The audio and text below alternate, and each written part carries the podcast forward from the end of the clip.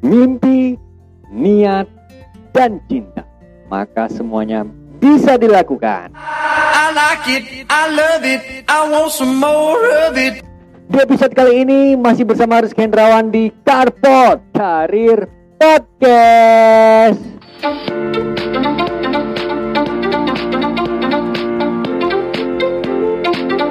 Kita bakal ngobrolin apa? Ya, tentunya buat kamu yang di tahun 2021 ini mungkin kamu memimpikan ingin menjadi abdi negara.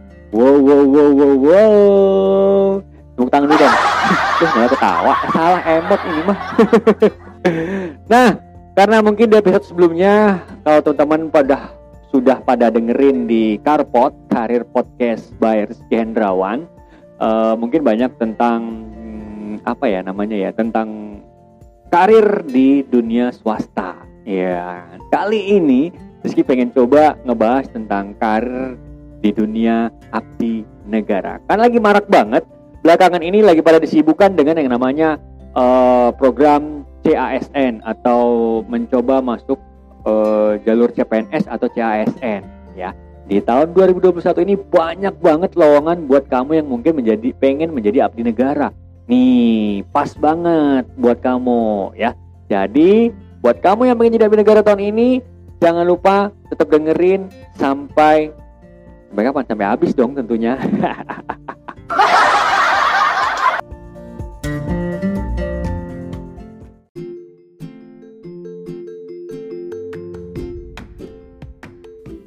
Rizky akan sedikit bercerita tentang perjalanan karir Rizky dari orang biasa aja, terus eh, bekerja di swasta, sampai akhirnya di tahun 2021 menjadi abdi negara.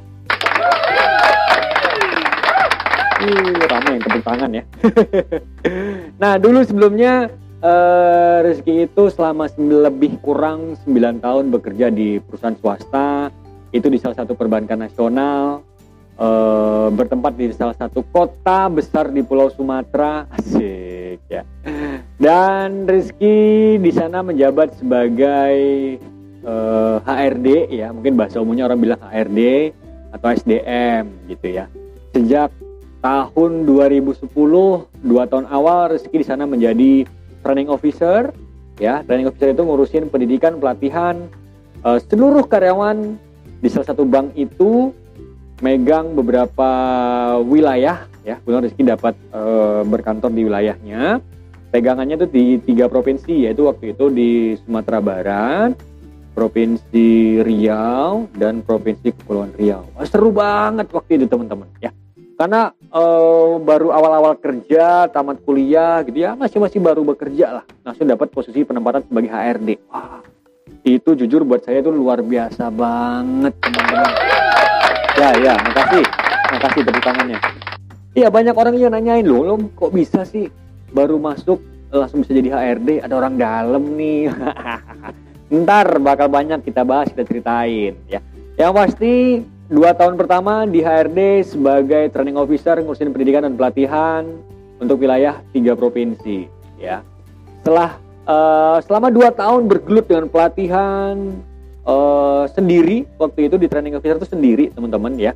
Jadi saya ngurusin dari pertama itu persiapan rencana pelatihan atau kebutuhan pelatihan, terus saya nyiapin pemateri, saya nyiapin eh, pemateri atau instruktur ya. Saya juga nyiapin tempat ya. Waktu itu kalau tempat eh, kalau di wilayah kita kebetulan kita tidak punya kampus. Jadi kalau kita tidak punya kampus, kalau peserta cukup banyak, kita bisa membuat kelas sendiri. Jadi di hotel. Jadi dulu itu suka buat kelas di hotel gitu, di hotel-hotel sering buat kelas. Ada yang empat hari, seminggu, ada yang dua minggu, macam-macam deh, ya. Terus dari nyiapin hotel, nyiapin makannya, menunya, kamarnya, jumlah pesertanya, bukunya, materinya, eh apa ya?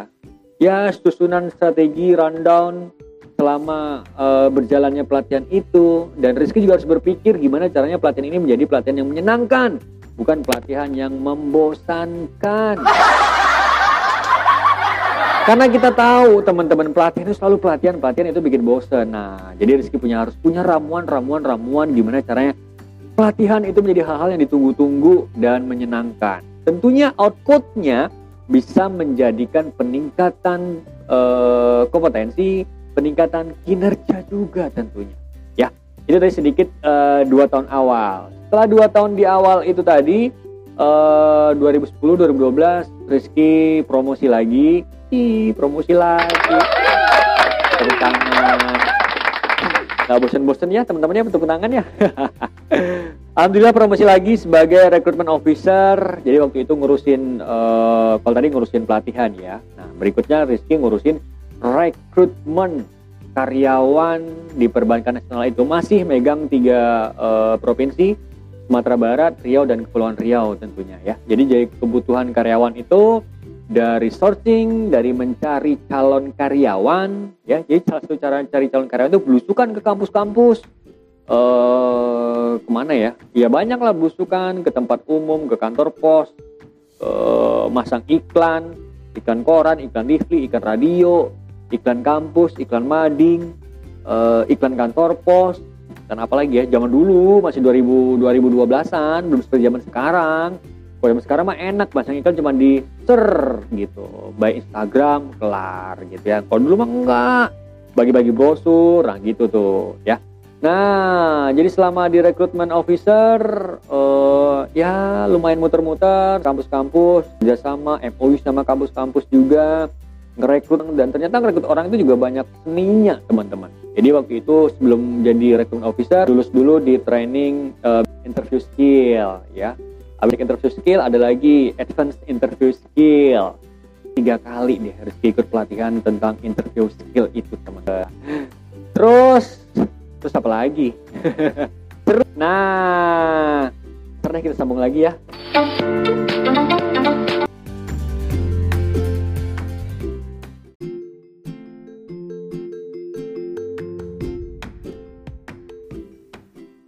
Dan di swasta itu seru banget kerjanya teman-teman ya. Seru, masuknya jam setengah delapan, kadang jam tujuh sudah sudah morning briefing ya, tujuh pagi, bukan tujuh malam. tujuh pagi udah morning briefing, ya, eh, karena setengah delapan udah mulai masuk, karena ada sedikit materi yang mau kita sampaikan kepada eh, cabang-cabang gitu ya. Nah, terus eh, apalagi ya pulangnya ya biasa, kalau di swasta suka malam juga pulangnya. dulu mah pulang-pulang jam 9 malam nggak pernah ngeliat matahari gitu ya. Sering eh ya pergi pagi pulang malam. Nggak pagi lagi iya.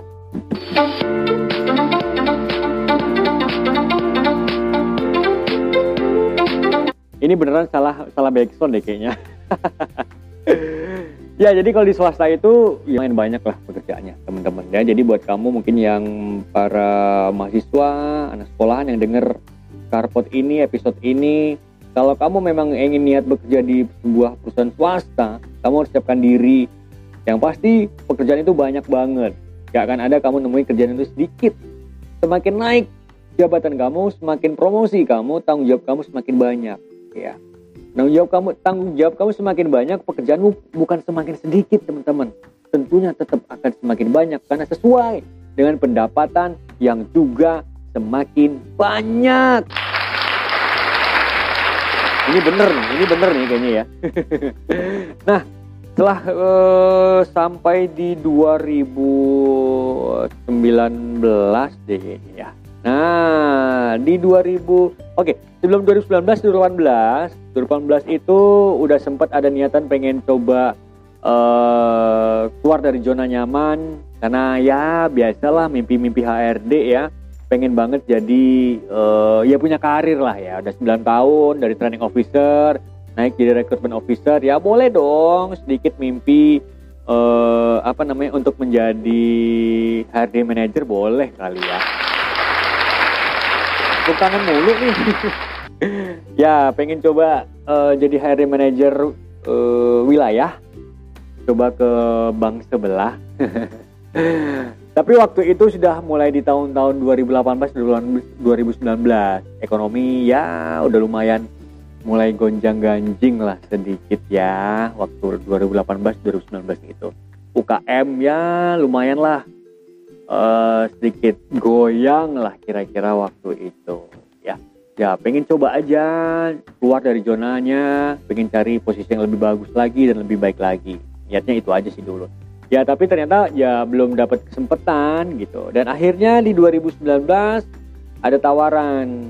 Ya ada tawaran untuk ambil program. Oh ya sebelum itu eh, Rizky di tahun-tahun itu 2016 18 19 itu tahun-tahunnya ini ambil kuliah eh, nambah studi lagi ya jalur S2 ambil magister manajemen. Waktu itu kuliah Jumat Sabtu atau kadang kuliah Sabtu Minggu juga ya sambil ngisi waktu waktu weekend lah gitu. Jadi sayang banget nih buat teman-teman yang mungkin masih muda ada kemampuan ada kemauan ya kalau kamu nggak tingkatkan lagi kompetensi dan sekolah lagi sayang banget ya. Jangan lupa nanti tambahin lagi kompetensi kamu. Nah jadi karena waktu itu juga kuliahnya nggak kelar-kelar bukan bodoh bukan. Bukan karena bodoh juga tapi ya gimana ya duitnya udah habis. Ya kemampuan ekonomi eh, mulai menurun waktu itu. Kuliah udah kelar tapi kemampuan ekonomi udah mulai menurun. Akhirnya waktu itu ada tawaran ambil pensiun dini. Nah dari pensiun dini inilah ya. Jadi kalau di swasta itu kalau kita udah jadi pegawai tetap ya perusahaan perusahaan itu tidak bisa me, eh, PHK kita sembarangan teman-teman bisanya dengan program pensiun dini program manajemen ya kalau karyawannya yang minta itu bukan pensiun dini namanya itu namanya resign ya nah jadi waktu itu ditawarin manajemen untuk ambil program pensiun dini di 2019 akhirnya dengan beberapa pertimbangan, pertimbangan, pertimbangan, pertimbangan keluarga. Tentu nanya keluarga dong ya, istri, tanya anak. Emang udah ngerti anak gue waktu itu belum juga kali. ya tanya keluarga lah yang pasti. eh, akhirnya kita bulat tekad untuk mengambil pensiun dini. Karena lumayan, eh, lumayan duitnya buat bayar utang kuliah. Dan akhirnya alhamdulillah di 2019 November tanggal 31 2019 gue inget banget waktu itu gue eh, Rizky eh, ambilkan putus abis masa bekerja di perusahaan tersebut ya. Jadi per 1 Desember sudah tidak lagi menjadi karyawan swasta. 1 Desember 2019 ya. Itu COVID belum masuk ke Indonesia belum. Eh, ya Desember itu ya bener ya. Desember itulah COVID masuk ke Indonesia. Dan akhirnya dengan penuh percaya diri Rizky selesaikan eh, S2 kita Rizky selesaikan seminar proposal Rizky selesaikan tesis. Alhamdulillah di akhir Januari kalau nggak salah waktu itu kelar ujian tesisnya. Wuhu. Kok ketawa? Tepuk tangan dong. Iya beneran kelar, kelar, kelar ya. Di awal-awal Januari 2020 akhirnya kelar juga S2 karena diniatin juga ya. Dengan penuh tantangan ya. Dengan penuh luar biasa lah pokoknya lah. Waktu itu Rizky belum ngerasain COVID eh, 19 masuk ke Indonesia jadi ujian tesis seminar itu masih ya konvensional lah ya kejar-kejar dosen. Udah deh kalau yang ini jangan diceritain. sedih sedih banget ya pengalaman kejar-kejar dosen di saat masih aktif bekerja itu luar biasa teman-teman ya sampai-sampai Rizky waktu di S2 itu ganti pembimbing loh teman-teman ganti pembimbing ganti judul. Lo bayangin waktu mepet ganti pembimbing ganti judul. Wah udah deh pokoknya dengan niat yang tulus bener ikhlas gue harus selesai S2 tahun ini gitu pokoknya ya. Karena ya kapan lagi gitu. Kalau nggak selesai tahun ini ya kapan lagi gitu. Karena masih ada mimpi-mimpi lain yang harus bisa dikelarkan lagi gitu. Dan alhamdulillah sampai akhirnya eh udah resign tadi di awal di akhir November Desember dan Januari fokus selesaikan tesis alhamdulillah kelar juga. Dan di Oktober kalau nggak saya ingat juga waktu itu pendaftaran tes CPNS 2019 tahun anggaran 2019 itu di Oktober apa November deh pendaftarannya. Awalnya awalnya sih nggak pengen ikutan juga karena dulu pernah ikut tahun 2010 lumayan ribet waktu itu karena masih harus ngantar lamaran eh, manual, pakai amplop, rame banget, ngumpul di kantor, terus antar ke kantor pos, aduh rame banget. Eh, rasa-rasanya eh, nggak yakin gitu nih lamaran berkas yang cuman setipis itu nyampe di di di eh, panselnasnya gitu ya. Dan ya emang nggak lulus waktu itu 2010 karena memang nggak niat dan nggak ini juga waktu itu ya. Dan di 2019 awal-awal 2000 sorry di 2019 itu inget banget awal-awal itu promosi informasi tentang CPNS cukup cukup eh, kita bisa terima ya. Dan ternyata ada temen yang satu perguruan perguruan silat bukan. Perguruan per HRD-an yang lulus CPNS jalur CAT 2018 nah tanya-tanya dong sama dia gimana sistem cat ini? Langsung disampaikan gini wah sekarang keren. Keren banget. Udah digital. Semuanya sudah eh, high teknologi. Wah iya keren ya. Iya. Terus tanya lagi sama teman-teman seperjuangan juga eh Bang Rizky sekarang enak loh daftar CPNS tinggal upload upload upload saja. Kayak kerjaan kita biasa-biasa di kantor. Hah, iya beneran? Iya. Waduh karena dengar itu dengar mudah dengar simple dengar gampang akhirnya Rizky putuskan di 2019 itu untuk daftar CPNS tahun anggaran 2019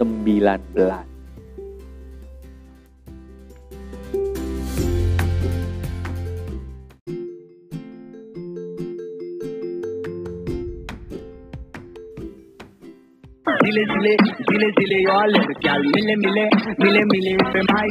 Oke, welcome back. Masih bersama Rizky Hendrawan di Carpot Karir Podcast.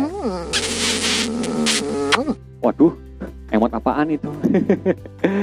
ya, masih ya. Eh, kalau tadi ngomongin tentang eh, proses pendaftaran CPNS dan akhirnya Rizky coba eh, bulan berapa ya waktu itu ya pertama kali tes CPNS SKD Eh, kemampuan dasar itu Maret apa bulan Mei gitu deh lupa deh. Bulan Mei deh kayaknya ya. Mei di 2020 dan itu sudah di masa-masa pandemi. Ya jadi pandemi masuk di kota kita itu kalau nggak salah itu di awal akhir Februari atau di awal bulan Maret ya.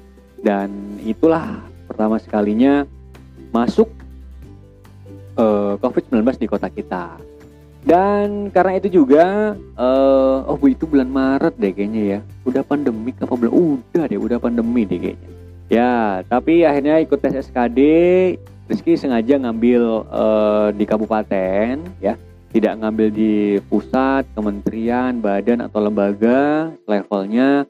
Karena Rizky juga sadar diri, gitu ya, tahu diri akan kemampuan, eh, akan ya CC-nya gitu ya. Karena Rizky ngerasa CC-nya itu bukan di eh, MotoGP ya Rizky ikut yang CC eh, di bawah MotoGP gitu ya. Jadi sebelum teman buat teman-teman yang mungkin yang tahun ini eh, mencoba ikut tes CPNS atau tes CASN nah kita harus sadar diri kemampuan kita ada di mana gitu.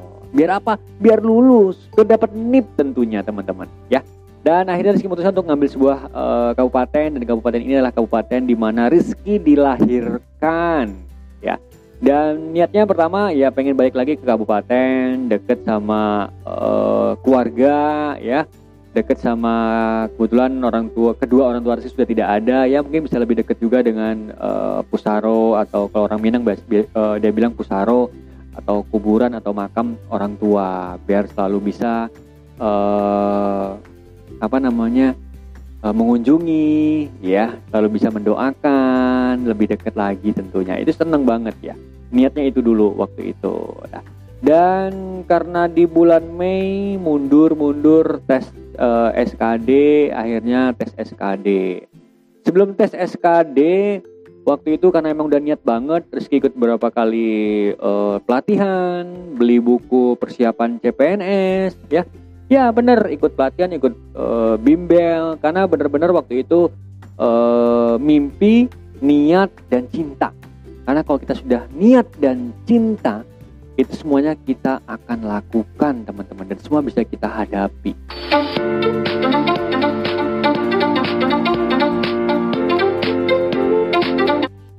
Nah, kalau kita udah niatkan dan kita udah cinta ya kita akan berjuang sungguh-sungguh dari proses belajar baca buku tanya teman-teman terus hampir setiap hari itu belajar dari sosial media YouTube eh, TikTok. TikTok juga ada tempat belajar loh teman-teman ya. Eh, follow informasi sosial medianya eh, instansi. Biar selalu dapat updatean berita-berita terkini tentang CPNS ya dan akhirnya tahu juga di sana ternyata BKN itu memiliki simulasi atau tryout CAT ya sistem CAT itu adalah sistem untuk proses ujian online resmi dari BKN nah karena dengan seringnya ikut simulasi seringnya ikut tryout itu juga mungkin yang mengajarkan Rizky untuk terbiasa menggunakan alat cat itu tadi teman-teman. Dan waktu tes emang alhamdulillah ngefek nggak nggak nggak ini nggak grogi dan confident banget gitu ngadepin eh, menggunakan alat sistem catnya BKN itu dan sebelum ini sebelum pelaksanaan tesnya Rizky lupa waktu hari Selasa apa hari Senin ya yang jelas Hamin 2 Rizky datang ke tempat tes eh itu tes SKB ya, SKB, SKB itu tes bidang. Kalau tes SKD karena kebetulan tesnya di daerah dan daerah ini sudah Rizky ketahuin eh, geografisnya, lokasinya, letaknya dan yang pasti satu hari sebelumnya sudah harus berada di daerah tersebut. Gak bisa maksakan eh, tes pagi kamu harus berangkat tengah malam itu nggak bisa teman-teman. Ya karena dalam eh, ilmu psikotes itu kita harus dalam kondisi tenang, nyaman dan siap tentunya. Jadi kalau siap itu ya kita harus lebih awal hadir di lokasi tes gitu. Alhamdulillah di tes pertama berapa ya pesertanya waktu itu ya lupa deh. Yang pasti dicari itu satu aja teman-teman.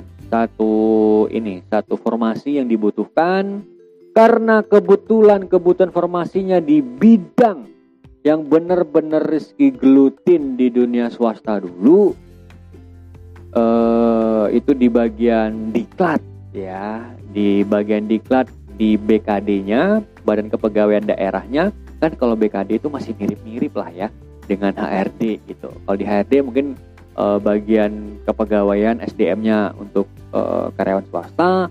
Kalau di BKD itu bagian kepegawaian untuk ngurusin abdi negara. Ya mungkin sedikit perbedaan sih itu aja. Tapi karena ini memang benar-benar eh, sesuatu hal yang sudah sering Rizky gelutin niat banget untuk bisa mendapatkan satu formasi ini teman-teman. Dan alhamdulillah nilainya ya nggak lumayan tinggi-tinggi juga tapi alhamdulillah Rizky dapat ranking 2 di sana. Yes selisihnya dikit. Eh selisih berapa ya? Dikit lah kira-kira 15 poin lah selisihnya dengan yang ranking 1 dan Rizky PD yakin nanti bisa coba mengejar di SKB SKB itu bidang Kenapa Rizky yakin bisa coba mengejar di bidang? Karena emang ini informasi kalau Rizky baca di pelajaran-pelajaran-pelajaran sebelumnya, informasi-informasi sebelumnya, SKB bidang itu eh, soal-soalnya akan keluar lebih ke formasi yang akan kita tuju. Nah, karena kebetulan formasi yang akan kita tuju ini emang benar-benar yang sudah Rizky gelutin 9 tahun di perusahaan swasta, Rizky PD gitu. Dan akhirnya di tes SKB ya di tes bidang tadi ada yang seru nih ada yang seru. Tapi tungguin ya tungguin bentar lagi deh. Kita sambung lagi bentar bentar ya.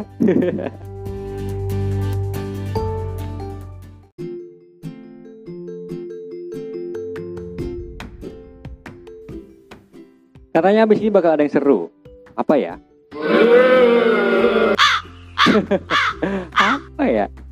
Ya, karena waktu tes SKD itu pelaksananya di kabupaten dan tes terakhir namanya SKB itu dilaksanakan di ibu kota provinsi. Nah, karena kebetulan Rizky tinggal di ibu kota provinsi, tentu deket dong ibu kota provinsi ini ya. Karena waktu itu kenapa bisa pindah? Karena eh, pandemi sudah masuk ke Indonesia, sudah masuk ke kota kita, dan akhirnya untuk mengurangi pergerakan orang banyak, akhirnya eh, tes SKB diadakan di ibu kota provinsi dan bisa juga dipilih oleh masing-masing para calon eh, CPNS ini. Misal kalau kamu lagi ada di Batam, kamu bisa milih tesnya itu di Batam. Kamu lagi ada di luar negeri sekalipun, kamu tetap bisa melaksanakan tes SKB itu walaupun di luar negeri. Tesnya di mana? Di KBRI-nya.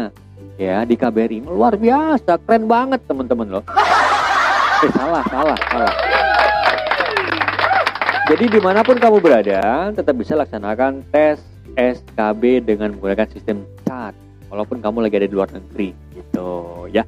Biar apa? Biar tidak ada eh, pergerakan orang eh, pindah balik kampung. Nah waktu itu kan kita memang disuruh eh, untuk stay at home ya, tidak banyak melakukan aktivitas di luar yang tidak penting gitu. Karena pelaksanaan tesnya di ibu kota provinsi dan lokasi tesnya Rizky udah tahu juga tempatnya. Walaupun begitu, Rizky tetap eh, datang Hamin 2 sebelum pelaksanaan tes. Buat apa? Buat menguasai lapangan perang. Iya, karena ada beberapa buku yang dibaca tuh gitu, teman-teman. Jadi kalau kamu ingin eh, jago di medan perang, kamu harus bisa menguasai lapangan perang. Ya, di mana kamu akan berperang, siapa lawan kamu, ya. Kamu harus tahu situasi. Karena kalau dibilang pinter-pinter banget juga enggak. Cuman jago strategi.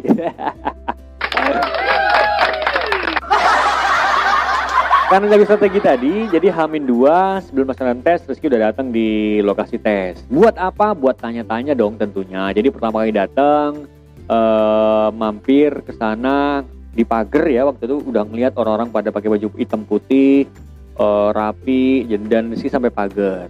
Pak, karena di pagarnya ada security waktu itu nanya, halo Pak, oh iya ngapain dek, ramah banget securitynya. Tes ya? Enggak pak saya belum hari ini dua hari lagi mau tes. Oh iya. Kenapa?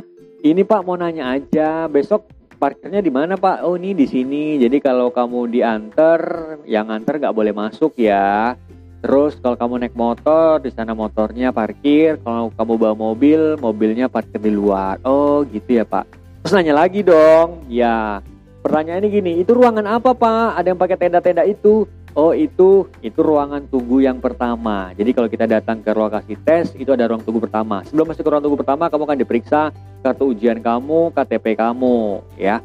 Terus kamu juga harus dipastikan membawa hand sanitizer, pakai masker, pakai facial juga waktu itu. Dan cuci tangan sebelum masuk, terus absen. Setelah absen kamu eh, masuk di ruang tunggu pertama dulu. Di ruang tunggu pertama itu eh, pakai tenda. Ya kalau di kota ibu kota kita di Pekanbaru itu lumayan panas ya. Ya, jadi cuma disediakan eh, kipas angin ini aja, kipas angin apa namanya? Bowler apa sih namanya itu? Iya.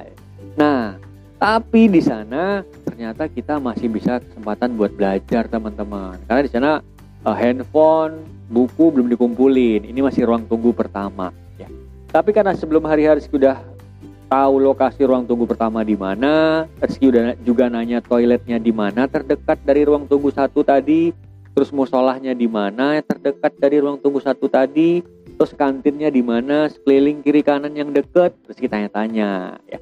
Dan alhamdulillah pada hari H waktu itu Rizky dapat giliran tes itu di sesi kedua. Sesi pertama itu lupa, pagi deh kayaknya jam 8 apa jam 9 gitu. Dan Rizky dapat sesi kedua. Sesi kedua itu di jam 11 siang. Ya, jam 11 siang. Karena jam 11 siang jadi masih punya banyak waktu Rizky udah datang 2 jam lah 2 jam sebelum pelaksanaan tes jadi kalau jam 11 kira-kira jam 9 Rizky udah sampai di depan eh, gedungnya eh, santai dulu eh, cemil-cemil dulu terus lihat situasi dan kondisi rasanya udah nyaman udah confident ya. Masuk deh ke ruang tunggu satu. Karena menurut Rizky eh, confident itu memang harus dibangun teman-teman ya. Harus diciptakan ya. Jadi waktu itu eh, Rizky itu orangnya pede banget kalau menggunakan pakaian yang rapi. Dari bawah sampai atas ya. Seperti sepatu yang eh, karena di aturan untuk tes itu kita harus pakai sepatu hitam kulit. Jadi sepatunya itu yang benar-benar sudah mengkilat banget abis disemir kaos kakinya itu baru waktu itu beneran baru beli waktu itu. Terus eh, kemeja putihnya itu juga kemeja baru ya. Jadi kelihatan banget putih menyala gitu. Kalau celana hitamnya kebetulan karena dulu sudah pernah kerja di swasta jadi punya beberapa celana hitam yang oke punya keren pas banget panjangnya eh, pisaknya pinggangnya gitu. Itu itu harus dipakai buat tes. Dan itu eh, dan rambut juga rambut kumis jenggot meski rapiin semuanya. Biar apa? Ya tentunya biar kita semakin confident ngadepin tes.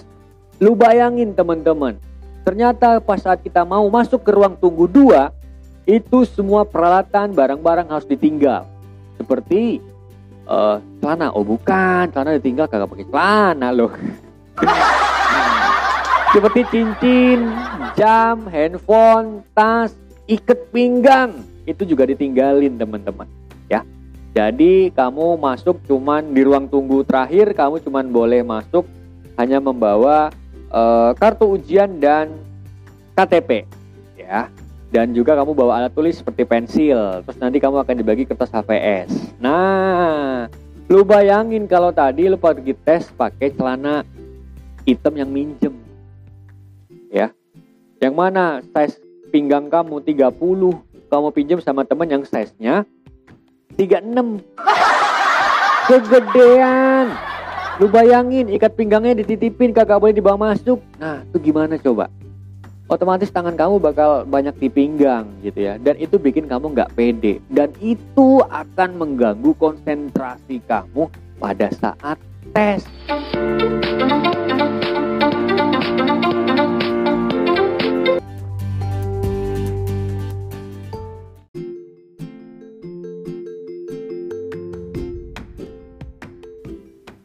Dan alhamdulillah akhirnya di tes terakhir SKB tadi Rizky dapat nyalip yang tadi ranking 1 dari ranking 2 menjadi ranking 1 kalah kalah emot kalah emot. Nah baru benar ya. dan alhamdulillah ya walaupun pengumumannya belum eh, keluar pengumuman kelulusannya belum keluar tapi kita kan udah tahu ya. Karena formasinya cuma satu yang dicari berarti ada tiga orang yang ikut tes kita udah tahu tuh nama-nama siapa aja yang saingan kita. Siapa tadi ranking 1, ranking 2, ranking 3 kita udah tahu. Kita juga tahu juga jadwalnya kapan dia tes. Jadi kita bisa lihat. Nah jadi sistem chat BKN ini teman-teman itu udah live. Live YouTube. Jadi keluarga kamu temen kamu sahabat kamu udah bisa nonton kamu. Ujian bukan tapi nonton nilai kamu. Jadi nilai kita tuh eh, salip-salipan naik turun naik turun salip-salipan seperti nonton ini nonton MotoGP gitu ya Valentino Rossi atas Valentino Rossi bawah gitu. Nah kayak gitu. Jadi eh, kita yang tes di dalam ruangan eh, tes keluarga di luar sana bisa nonton melalui kanal YouTube resminya BKN keren kan teman-teman? Ini beneran keren banget teman-teman. Jadi udah membuktikan waduh udah transparansi banget proses rekrutmen CPNS ini. Ya itu juga membuat Rizky juga semakin semangat untuk terus belajar tingkatkan kompetensi untuk bisa mendapatkan NIP di 2021 ini dan alhamdulillah sampai pada akhirnya eh, tadi tes bulan September tes SKB-nya SKB tes terakhirnya karena di Pemkap itu tidak ada proses wawancara jadi SKB lah penentu terakhir dan SKB ini bobotnya 60% daripada SKD. Kalau SKD yang dasar tadi bobotnya itu 40% teman-teman. Karena Rizky bisa nyalip di ranking 1 dan ranking 1 ini juga bobotnya cukup besar, akhirnya Rizky tidak tergoyahkan di ranking 1 dan alhamdulillah Rizky lulus di eh, CPNS 2021 ya. Finally dilantik itu tepatnya di 2021 bulan bulan apa ya? Februari deh kalau nggak salah. Ya. Kita dilantik di bulan Februari ya. Jadi walaupun di bulan Februari 2021 dilantik, eh, SPMT-nya masa kerjanya udah terhitung sejak Desember waktu itu salah ya. Terus eh, dari Februari Rizky udah mulai masuk dong ya setelah dilantik di kantor bupatinya terus kita dilempar untuk masuk ke OPD OPD-nya atau ke dinas-dinasnya dan sih dapat di Badan Kepegawaian Daerah tadi ya eh seru banget ya udah lama apa ya udah lama bekerja di usia usia 34 ke 35 untuk untuk ikut CPNS gitu ya. Terus akhirnya dapat teman baru lagi kenalan baru lagi di dunia kerja yang baru tentunya ya. Pertama-tama ya kenalan dulu ya kenalan di kantor sana sini selain sama orang teman-teman satu bidang Rizky juga kenalan dengan teman-teman beda bidang kenalan juga sama teman-teman yang lainnya juga ya dan ada ada fasilitas olahraga seperti pingpong ya dan badminton yang aktif banget di tempat Rizky bekerja. Karena hobinya juga pingpong, ya nggak jago-jago banget lah. Tapi ya hobi gitu. Akhirnya e, dari main pingpong, dari olahraga itu Rizky juga nambah temen yang banyak di situ. Karena menurut Rizky, Rizky percaya banget jalur olahraga adalah jalur paling cepat buat kita nambah temen. Salah emot. Nah, jadi buat kamu teman-teman yang doyan olahraga, ya tetap uh, salurkan hobi kamu ya. Jadi kamu juga bisa nambah teman di sana. Karena kalau kamu udah banyak teman enak, enak belajarnya, enak silaturahminya. Jadi kalau kamu nanya, orang mau ngajarin. Kamu mau nanya, kamu minta informasi, kamu minta ilmu, kamu minta pengetahuan, orang mau ngajarin kita. Tapi kalau awal-awal kamu masuk, kamu udah gayanya sombong, uh, apa bahasa anaknya sengak gitu ya. Orang juga pasti bakal males banget uh, inin kamu ya. Pasti bakal mas banget ngajarin kamu. Jadi tetap jadi anak yang baik sopan ramah cari teman gimana aja ya. Karena pasti deh banyak teman itu banyak rezeki ya banyak teman itu banyak kemudahan teman-teman ya jadi Ya itulah sedikit cerita tentang uh, perjalanan Rizky dari dunia swasta 9 tahun terus masuk ke dunia abdi negara CPNS rekrutmen 2019 mulai bekerja di 2021 ya. Yang pasti buat teman-teman yang mungkin sekarang masih berjuang di CPNS 2021 ya buat para pejuang ASN, buat para pejuang CPNS yang siap itu adalah orang-orang yang selalu penuh persiapan belajar, ikut bimbel, ikut pelatihan, beli buku, ya. Karena kalau kita nggak belajar, waduh, banyak banget yang ketinggalan teman-teman. Kayak dulu Rizky tahu ternyata rumpun soal itu sudah ada dikeluarkan kisi-kisinya oleh Permenpan RB. Jadi setiap tahun itu ada. Di tahun 2021 ini ada Permenpan RB nomor 27 untuk CPNS tahun 2021 ya. Nah, kamu harus tahu kira-kira rumpun soalnya itu bakal seperti apa yang bakal keluar. Yang namanya SKD itu adalah kemampuan dasar. Jadi walaupun kamu di kabupaten, kamu di lembaga, pusat, uh, levelnya itu sama SKD-nya. Yang membedakan di mana nanti di SKB ya, kemampuan bidang. Nah, di kemampuan bidang baru beda. Apa bidang kamu lamar, apa formasi, apa informasinya itu akan beda soal-soalnya teman-teman. Ya, yang pasti buat kamu yang saat ini lagi berjuang untuk mendapatkan NIP ya, yang siap dia adalah yang penuh persiapan.